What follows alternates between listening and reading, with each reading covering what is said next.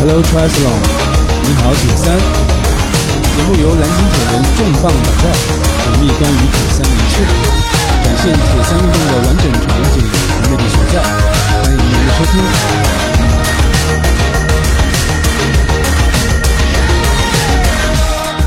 你好，我是南京铁人的 Shining。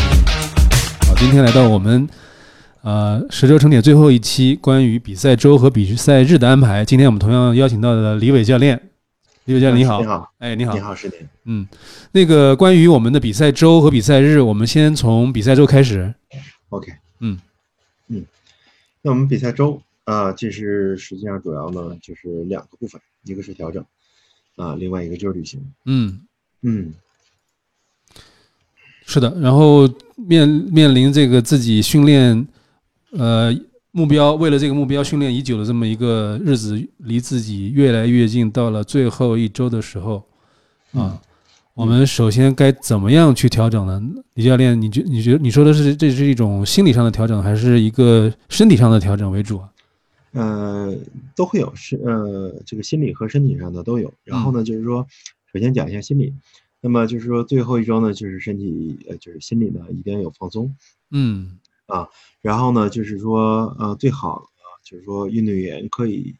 呃，提前的在脑海当中把比赛当中会出现的这些场景去从头到尾过一遍嗯啊，就相当于是，呃，这个想的这个过程呢，呃，要静心，然后呢，就是说想的这个细节越，呃，这个越越丰富越好。也就是这个说好你像每还蛮重要的，我好像在不同的地方都听到过，说要像过电影一样的把咱们比赛的一个流程都过一遍啊。对对对，然后呢，就相当于是你过过这个流程的时候，是你能想到的细节越多，嗯越具体，那么就相当于是对你来说就是帮助就越大。然后呢，呃，我们把这个比赛过程从头到尾都过了几遍以后，啊、然后呢，在比赛当呃比赛周的时候呢，我们在每一项啊、这个训练的时候，每每一项运动训练的时候呢，就是说可以把比赛当中会出现的情况，或者是意外，呃和那些状态。你都可以在这个相应的，就是说，呃，因为我们在比赛周的时候，这个训练肯定都是比较低强度的嘛，低强度时间是也比较短，可以在这个呃训练当中呢，把它啊、演练一遍。嗯啊、呃，因为比赛周的话，基本上你看七天的话，呃，一般的呃铁三比赛都是在周日，嗯也就是说这一周呢，是我们是从周一开始记，嗯那实际上，呃，就是，嗯，算是呃，就是算上旅行的话，就是你在这一周里边能训练的时间，其实也就大概是三到四天嗯嗯啊。那么三到四天的话，也就是相当于是你每一项可以过一遍，OK 啊，啊啊。啊然后呢，你会有一天是，呃，至少会有一天完全在路上是啊，安排是，旅行啊。嗯呃，就是飞飞机啊、火车呀、或者是呃宾馆住宿啊，或者驾车等等这些嘛，啊，嗯然后呢，比赛的前一天你会去，前一天或者前两天你会到，呃，赛场去报道嗯啊、然后领装备，啊、然后还有试赛道，试赛然后还道听试水哎，还有听技术会，对吧？对等等这些。所以说呢，就是比赛周其实事情会很多，是所以说呢，就是，呃，但是如果说我们可以提前把比赛当中的这个呃这个过程、这个流程和所有能发生的意外等等这些细节都想一遍，多演练演练的话，在可以呃提就是说会明显的提高我们的比赛的成绩，因为相当于是你一旦发生了意外的话，你提首先你有了心理准备，第二呢就是说，因为在脑海当中过了几遍以后啊，这个相当于是身体也能配合一下，比如像补胎啊。啊，爆爆胎了之后补胎，或者说是有的时候骑骑车的时候水壶颠掉了，啊，或者说跑步的时候出一出了一些其他的呃这个意外，那么我们都可以提前通过这个呃这个呃就像类似像冥想一样的这种呃可以先把它呃呃解决一下，嗯，嗯嗯所以李教练建议是在呃第几天的时候，就是最好是留多长时间提前来到比赛的现场啊，呃长距离比赛呢一般是建议提前四天以上，就是礼拜三就要，呃，是花在旅行是礼拜三，然后四五六对七啊，对对对对对。嗯，然后呢，如果说是就是说气候、海拔呃或者环境啊这些这个差异比较大的情况下，那就是说建议运动员更早的抵达到赛场。哦，对，因为我看我看好像不少去 Kona 的职业选手都是提前了一两个星期去适应当地的气候。对，嗯然后你比如说像那个杨老师啊、这个三月份去新西兰，嗯新西兰嘛，他也是提前两周到嘛，啊，对前面会在那里玩啊，然后开车旅行啊等等，其实这个对非常好。对对对，就提前呃一边玩儿一边适应当地的气候和环境了啊哎，对对对，啊，这个安排是非常合理的啊。嗯嗯嗯，而且呢，就是说你早到的话，就是如果说这个装备出现了意外，比如有一些装备忘带了，嗯比如说车摔坏了。嗯那么你还可以有这个呃足够的时间去呃去做，做候补计划。 哎对。嗯然后呢，你看那个第一年厦门的时候，我的印象就很深，有一个这个呃嗯，大概他年龄应该是在五十五到六十岁这个组吧，一个白人男性，呃，他是在香港，呃，他来厦门比赛，结果呢，他的呃自行车的尾钩被摔断了，所以说他的车是不能用的。嗯，不能用了以后是的？呢，然后呢，他就到铁人村去找，找就是可以换更换的美钩，但是都没有，因为他那个型号，他那个车品牌比较比较小众，大家都没有见过，讨厌嗯，啊啊啊，然后比较呢麻就烦是一说点他了。嗯哎，对，然后呢，我们在我的在在厦门呢，帮他找那个代工工厂去找，长这个样子的尾钩也没有，哇，那相当的麻烦。嗯相当麻烦。然后后来呢，就是说他这就是又找当地的车店去租车，因为他个子还比较大嘛，一米八多，呃，嗯车车也不好租，因为一般租的车呢都是 M 或者 S 号，L 号是没有的。嗯嗯嗯，然后但是就是这个时候是这个考验人的这个意志品质的时候就出现了嘛。那他是相当于是周五在田人村待了一整天，那么周六也在又在田人村待了一整天。那周六就相当于是下午偏到晚上的时候，他的车，呃，人家帮他找到了一辆车，啊、哇他是他他周日可以去比赛。那这个真真真的是嗯，考验人的一个真心的态是啊。非常考验人，因为相当于是你想他没有任何办法，而且是异异国他乡嘛，语言也不通，他 OK，基本上不会说普通话，啊，他只能用英语来交流，啊，这个而且他还很耐心，就是说他，呃，他心态不错啊。寻求帮助的每一个人每一个渠道，他都是呃一遍一遍的去问去跟啊，哎，对对对，是这个样子，啊，所以说呢，我就是尽量一定要尽量早到。哇尤，其是比如像那是的之前有在高原的呃办的比赛，那就是呃尽量是要提前三天或者四对天到现场，肯定是更好对，。刚才那个李教练说的这个意外，我个人也碰到过。我去年在厦门比埃尔曼的时候，然后去了之后才发现店面的电池居然是没有 电的。然后，而且我那个是老的那个垫便，嗯，老的垫便的话，然后现在大家都不用了，人家要找，而且现在现在新的垫便的那个充电线也充不了我老的那个垫便的电，嗯，然后就要用问做出，做冲对，然后就问这个朋友圈，然后考验朋友圈的时候，居然居然是嗯找到了那个厦门当地的叫大悦顽石体育用品有限公司的老板，感谢他，然后速报的西城也帮了我的忙啊，嗯嗯，然后帮我真的是火速的在他自己车店的一个员工的家里边找到了一个充电器，就是比赛前一天的晚上。嗯帮我充充好电，并且动用当地的人脉关系，在我比赛游泳起水之前，然后把那个电池插到了我在已经在赛赛场上的那个铁三车上面，嗯嗯呃简直是不可思议的一件事情，然后居然给办到了。所以这个就是一个是说我这个很幸运啊，这个老板也非常的给力啊，这个嗯这个非常的厉害。然后另外一个就是说，千万要准备好你店面的电有没有充好电，你或者嗯有没有带充电器，这个也很重要啊。嗯，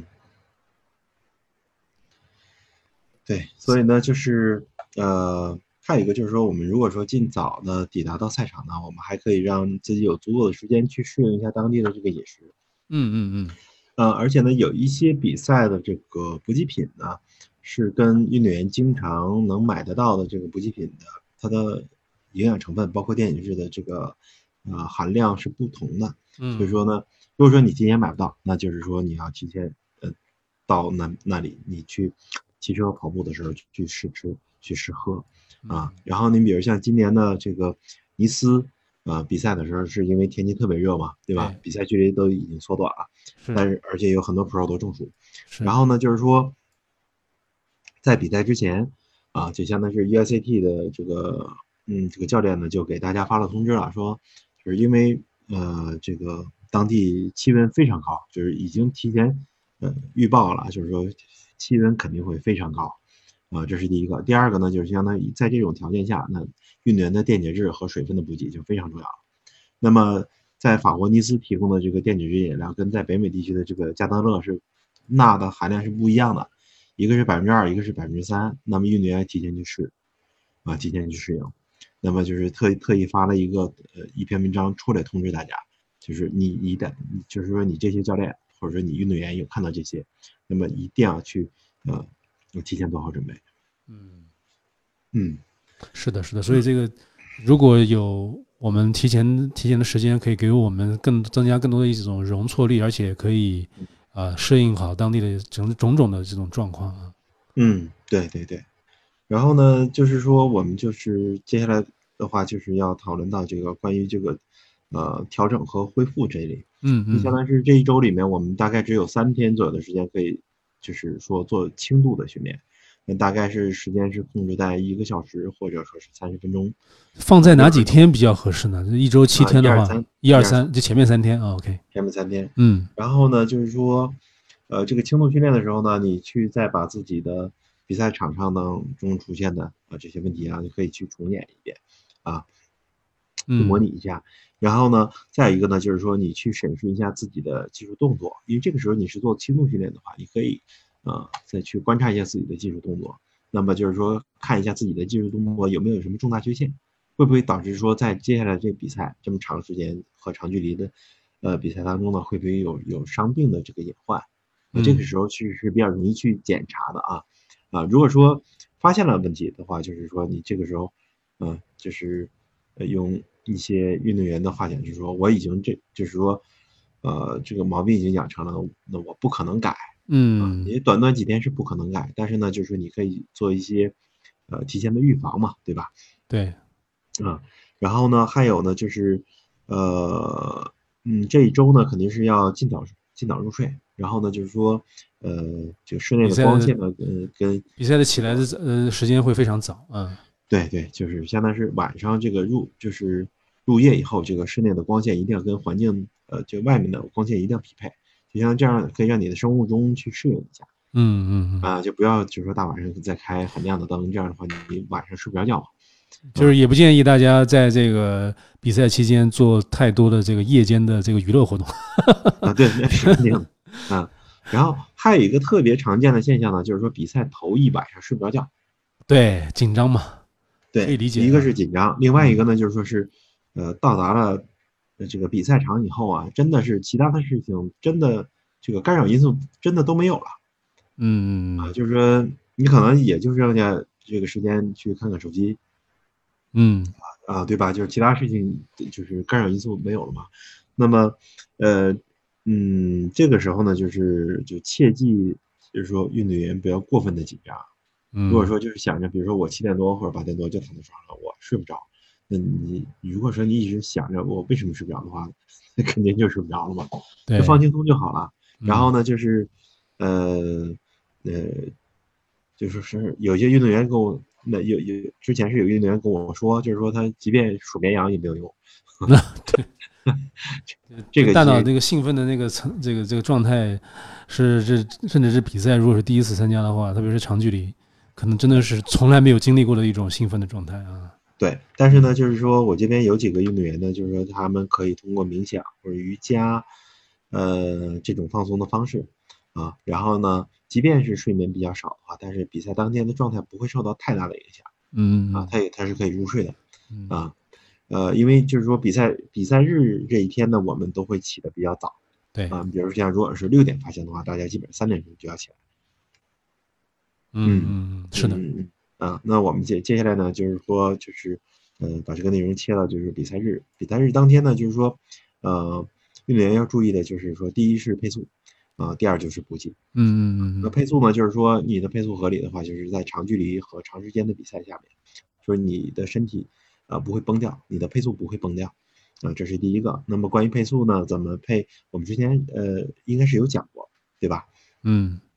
我记得李教练之前讲过的，就是说嗯比赛没有超常发挥，只有正常发挥，就是你 OK 你只要只要能够保证接近平时的训练水平，就已经很成功了啊。 OK，嗯 OK，然后呢，就是说，那那那我们简单的把这个配速区间再呃再重复一下。好，那么就是说，游泳是二区，啊、两次换向区呢，基基本上你的心率有可能会到四区，但是你的配速一定要放在一区嗯，或者是二区，嗯就是配速一定要压低。啊、然后呢，自行车的起始阶段是二到三，嗯中间是三、啊，然后接近于换向到快到 T 二的时候，又从三调到二。嗯 OK 要降一下啊，哎，对，要降一降。跑步开始是一到二，二到三，这样去调。啊就是速度上是这样啊。对对对对，嗯配速是这个样子。嗯然后我们就重复了一下。那么就是说，关于营养补给，营养补给呢是这个样子，就是说，因为比赛时间很长，因为我们身体里面储存的糖原是不够的，嗯所以呢，就是说我们一定要补给。但是呢，嗯补给有个原则，就相当于是补给最重要的是钠，就是没有钠，啊没有钠补水是无效的，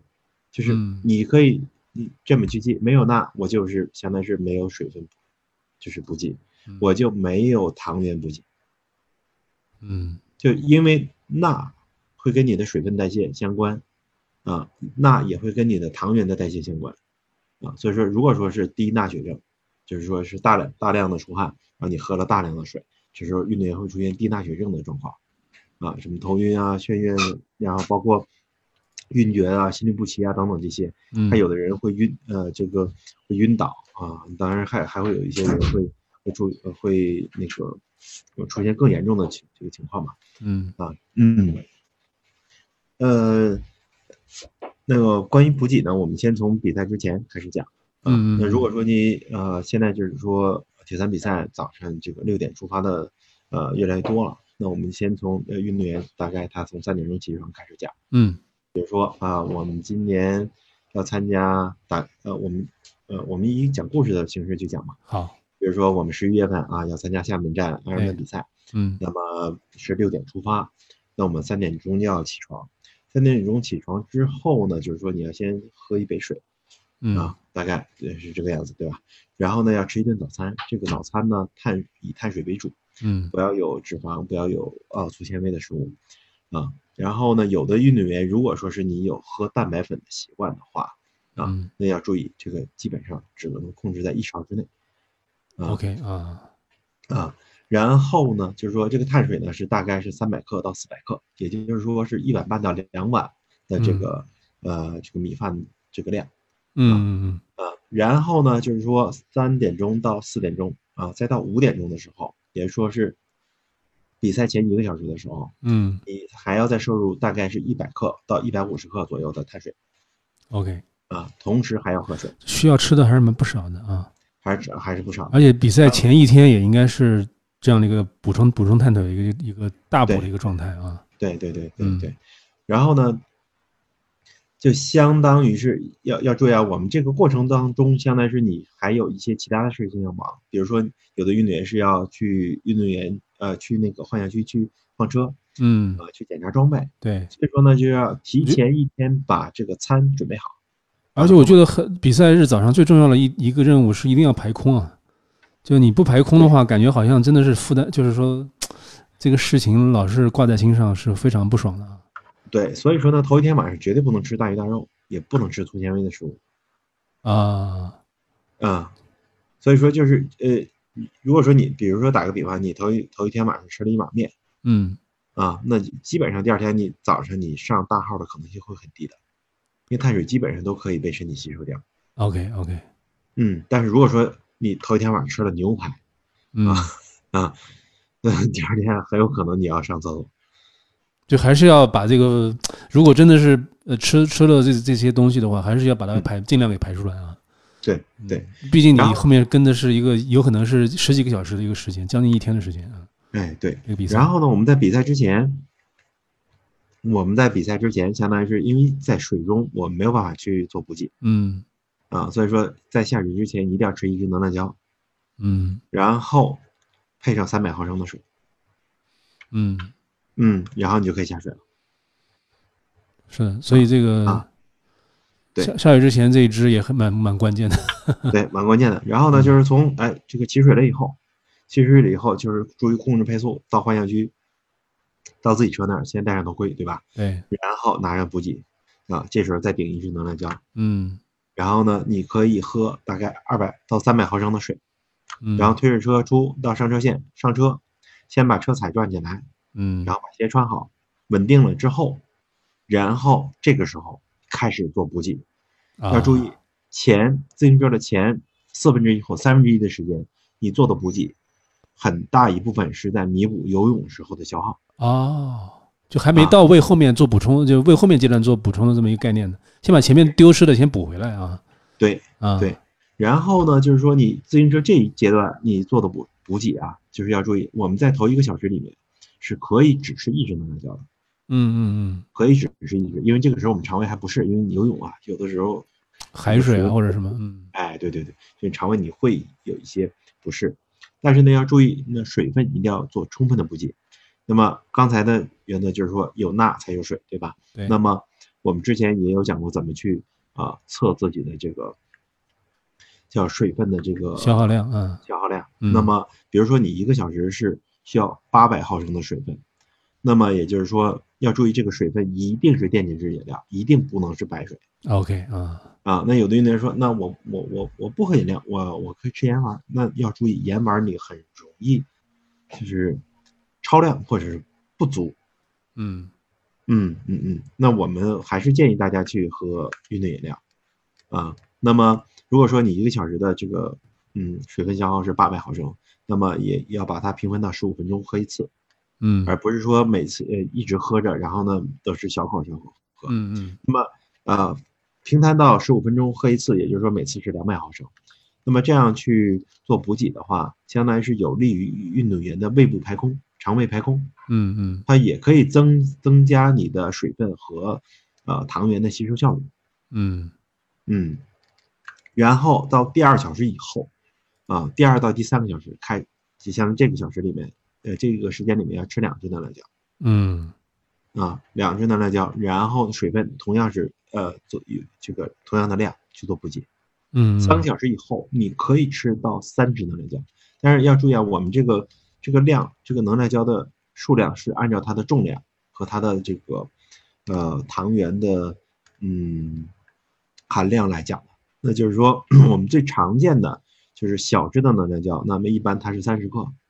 嗯啊，三十克是一百卡，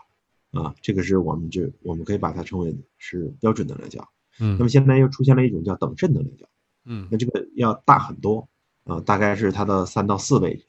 是标准能量胶的三倍三到四的四倍的这个大小。那么呃，这种能量胶呢，就是说它的里边的这个钠的含量是百分之二，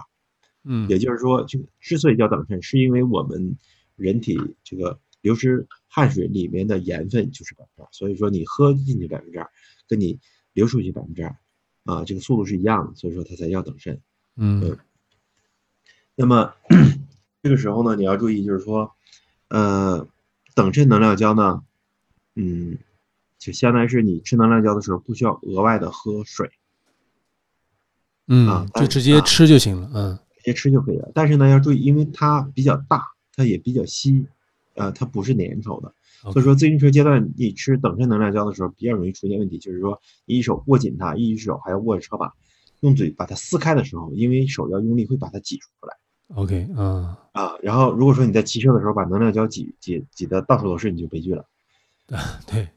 啊。是的是的是的，所以说，就是说大家要有意识的去根据这个项目去安排自己的补给的情况啊。明白所以说，我明们白一般是建议在骑车的时候吃标准能量胶。嗯跑步的时候吃等渗能量胶，啊，有这样的一个区别啊，对这样的区别。然后呢，就是说，呃，每次经过补给站，尽量多的拿补给，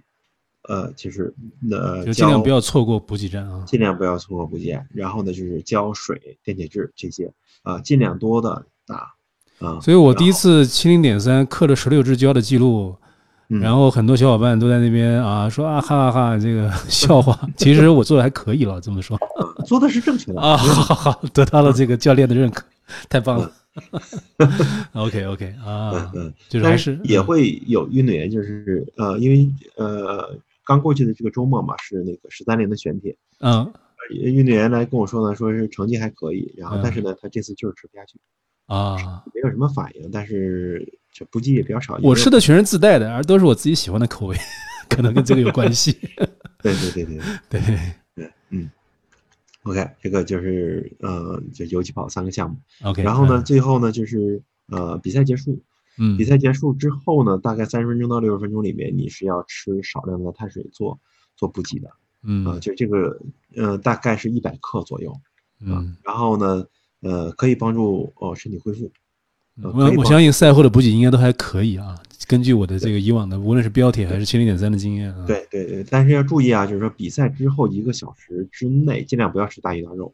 OK OK，是啊的，是的 OK，，哎，一定要吃碳水。碳。水，嗯哎，对，少量的呃碳水，然后和水分，然后包括你可以做一些冰敷啊、啊按摩啊，这些都是可以的。嗯嗯，是嗯的，然后呢，比赛日当晚啊，要注意就是说，也不要过度的去吃那些呃呃油腻的啊，或者说是呃过量的饮酒啊等等这些，因为这时候身体也是比较虚弱的是的，啊、身体虚弱的时候呢，它的你的肠胃也比较虚弱，嗯就是吃了过于油腻的食物呢，呃，它是代谢不掉的，它会增加身体的负担。嗯，负担会比较重，嗯对对，所以说呢，就是包括在比赛之后的这一周里面，你都是应该主要以碳水和清淡的食物为主。嗯。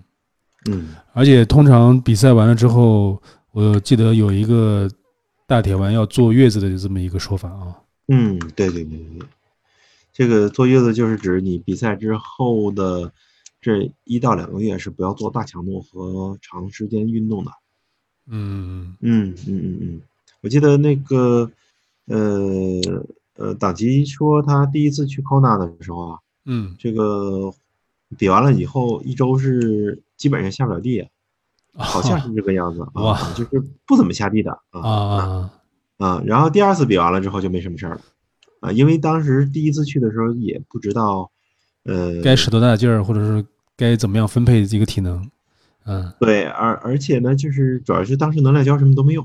，OK，哇，啊啊哎，所以消说耗呢比较是大，嗯哎，对对对，所以说他是就完全是靠个个人的这个啊这个能力扛下来的，嗯所以当班也是为我们，也确实是我们铁三界的先先锋性的人一个一个人物啊。嗯嗯嗯嗯嗯嗯嗯嗯。对，是，所以呢，就是呃，我们刚才有有讲这么多嘛，嗯那呃，就是大家在比赛周里面，就是尽量把自己的事情做到简单，把其他的干扰因素砍掉啊，嗯因为比赛周和比赛之后那一周，其实要做的事情还蛮多的，嗯嗯嗯，所以说呢，就是呃呃，聚焦的话啊，把事情把自己变得简单的话，更更有有利于自己聚焦嘛，是的，是的，是的。嗯嗯嗯嗯，对，我觉得呃，比赛周我觉得最重要的是一个时间作息的时间的一个调整，还有饮嗯食的一些控制，啊，对然后比赛日最重要的是做好咱们的这个补给和配速的安排。啊嗯对，好的，那这就是我们的十周成铁的完结篇。然后通过我们这十期的节目，我们也是希望能够帮助到初入铁门的小伙伴能够顺利的完赛首铁。那么刚才这一期关于比赛周和比赛日的一些这个一些经验的一些分享，然后就到这儿就结束了。然后之后我们的节目也会不断有机会也会不断的去邀请到咱们的李伟教练来给我们做一些这个问题的分享，然后有希有有什么样的这个呃问题和需要，也欢迎大家来跟我们这个联系，加我们的听众群、听友群，然后来跟教练进行一些交流。啊嗯，非常非常感谢李伟教练，嗯，谢谢实。习也非常辛苦，谢谢你。本节目在喜马拉雅、蜻蜓 FM、Podcast 同步更新，欢迎您搜索“铁三”收听、收藏、转发节目。您也可以关注公众号“蓝鲸铁人”，蓝色的蓝，鲸鱼的鲸。我们将推送每期节目的公众号文章。 Blue Whale Dream Big，你好铁三，Hello Triathlon。